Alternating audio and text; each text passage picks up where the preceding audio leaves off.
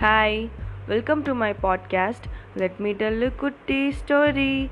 Today, I'm gonna make you to think about yourself through a story. Once upon a time, a daughter complained to her father that her life was miserable and that she did not know how she was going to make it. She was tired of fighting and struggling all the time. It seemed just as one problem was solved, another one soon followed. Her father, a chef, took her to the kitchen. He filled three pots with water and placed each on a high fire. Once the three pots began to boil, he placed potatoes in one pot, eggs in second pot, and ground coffee beans in the third pot. He then let them sit and boil, without saying a word to his daughter. The daughter moaned and impatiently waited, wondering what he was doing. After 20 minutes, he turned off the burners.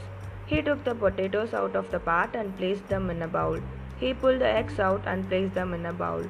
He then laid the coffee out and placed it in a cup. Turning to her, he asked, Daughter, what do you see? Potatoes, eggs, and coffee. She hastily replied. Look closer, he said, and touched the potatoes. She did and noted that they were soft. He then asked her to take an egg and break it. After pulling off the shell, she observed the hard boiled egg. Finally, he asked her to chip the coffee.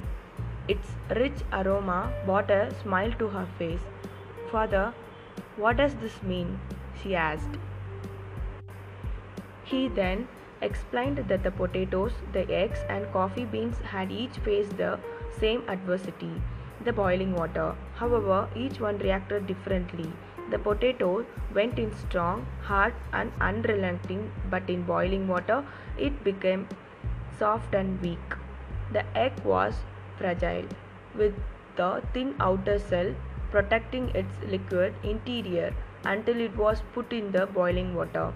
Then the inside of the egg became hard. However, the ground coffee beans were unique.